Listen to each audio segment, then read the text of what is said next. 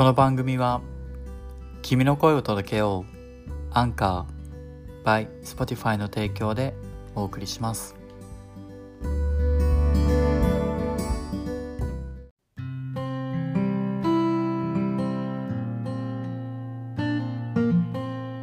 レディー s and gentlemen, welcome back to my podcast channel. This is Hiro. What's up, guys? 皆さんこんにちは。調子はいかがでしょうか？ヒロです。今日もこのポッドキャストを聞いてくださってありがとうございます。今回も一言英会話ということでワンフレーズニック式英会話からご紹介したいと思います。So what I'm talking about today is to introduce one of the phrase for ニック式英会話。So today's phrase is hear me out. Hear me out hear me out uh, there are three words and it means 最後まで聞いてです、えー、hear me out という3ワードを使って意味するフレーズ最後まで聞いてというものです、えー、listen to me ってよく聞くと思いますが listen to me listen to me これも聞いてっていう意味になります。で Hear me out だと最後まで聞いてという意味になるので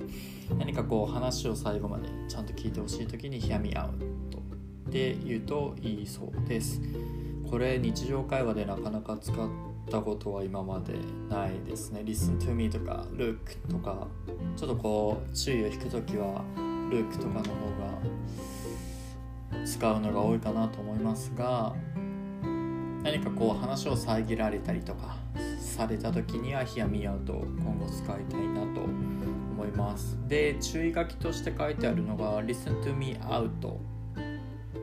アウトっていうのを Listen to me の後ろにつけることはないそうです。で結構あの英語を学習していくとこういうアウトとかオフとかインとか前置詞的なものをこのイディオムの中に組み込んでるものって結構出てくると思うんですけどそういった時のこの日本人ではなかなか想像しきれないそのニュアンス使いどころってなかなか難しいところがあると思います。なのでこういったところで一つ一つ押さえていくといいのかもしれません。で今回はアウトっていうものを使って最後まで聞いてっていうものを表現しているんですがアウトっていうものには何々しきる最後までやるマックスにするという意味も含まれているのでよく聞くものでは It's sold out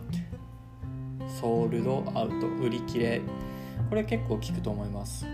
It's sold だったらそれは売られたになるんですがアウトっていうのでもう全部売り全部っていう意味を含ませることができると。なので結構あの完結した文の最後にアウトとかインとかオフとかそういった前置詞が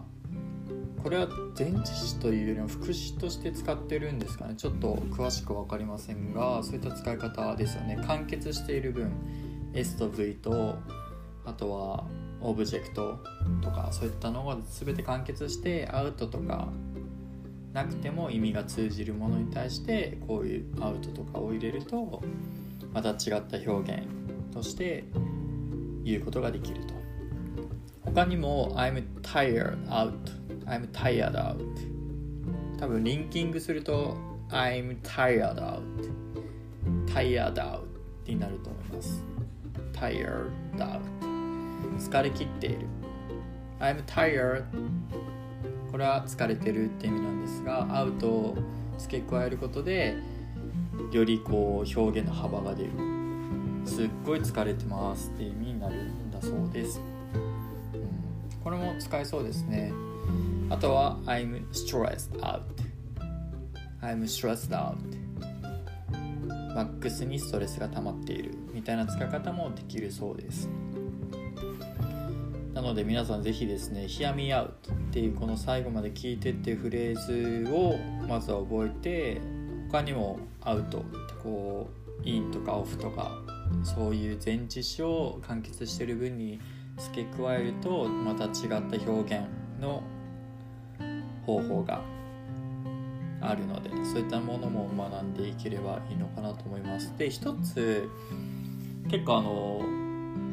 自分が英語の学習をしている時に気になってた時気になってたフレーズがあってサインオフっていうのがあるんですがこれなんか映画かあ映画じゃないな。映画か「千と千尋の神隠し」の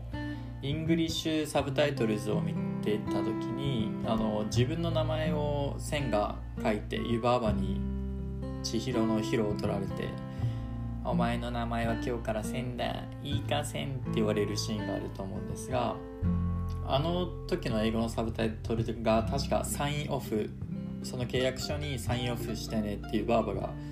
千尋に言うんですね。でその時にサインって日本語でもあの領収書を書いた時とかにサインすると思うんですけどそのサインだけで動詞でいいんじゃないのって思ったらオフがあるとその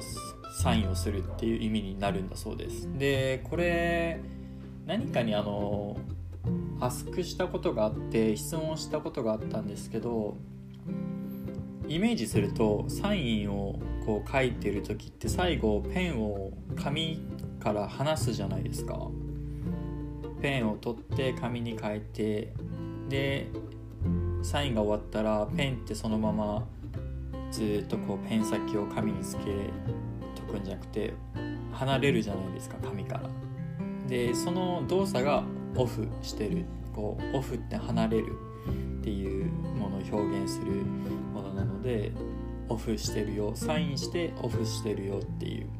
一つのイディオムの中に動作が2つあるようなイメージをこう想像させる。でそれがおそらくサインオフっていうのでサインするっていう意味になると思うんですがこれは自分の解釈なので本当に正しいのかはわからないんですけど信じるか信じないかは皆さん次第でということで、まあ、結構あのそういうオフとかオンとかインとかアウトってそういった動作を表現するものとしても使えるっていうのは結構覚えておくとイメージしやすいと思います。でもう一つ結構使うネイティブが使うものでどこかに行くみたいな話をする時に「I'm off」って言うんですよね。自分が離れる「I'm I am off」する。この場所から離れる。オフするよっていうので「I'm off」で仕事から帰るとか家に帰るみたいな。え、仕事 after work の時に You could say I'm off I'm off home とかいうことができます。で to をその後につけるとその場所も付け加えることができるので I'm off to 何々 I'm off to Sydney とか I'm off to Perth とか I'm off to his house とかそういったのも付け加えることができます。これもあのオフとかオンとかインとかっていうこのイメージがあると結構初めて聞いたとしても理解しやすいのかなと思いますともう一つ I'm off と別に I'm in っていうのがあるんですけどこれは参加するっていう意味にもなります。で Facebook のグループって結構あのオーストラリアは流行っていてあのフットサルとかバスケットボールとかそういったページがあって誰でも参加できますよみたいなのがあるんですけどそういった時に例えば誰かが今週土曜日サッカーするんで一緒にどうですかっていう投稿をしたとするとそのグループのメンバーの人は「イン」とか単純に「イン」だけコメントしたりとか「I'm in」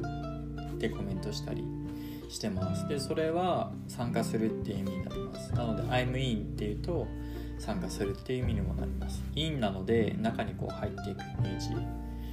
そういったもので表現することも可能です。なので I'm, I join とかその動詞を使わなくても I'm in っていう形でそのもっとナチュラルネイティブっぽい表現もできます。でこれ日ク式英会話を調べるつもりではなかったんですが I'm off もちゃんとしたこう説明をしたいなと思ってちょっとググったら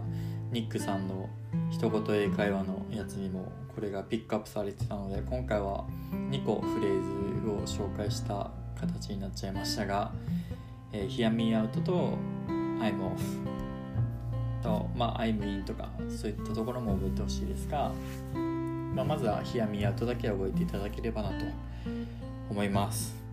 ではでは。